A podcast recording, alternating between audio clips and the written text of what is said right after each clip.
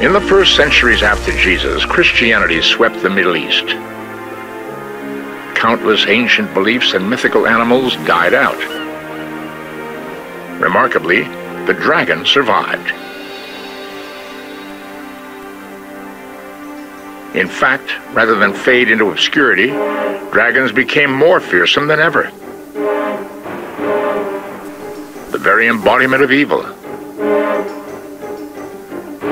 In the New Testament, the dragon often represents the devil.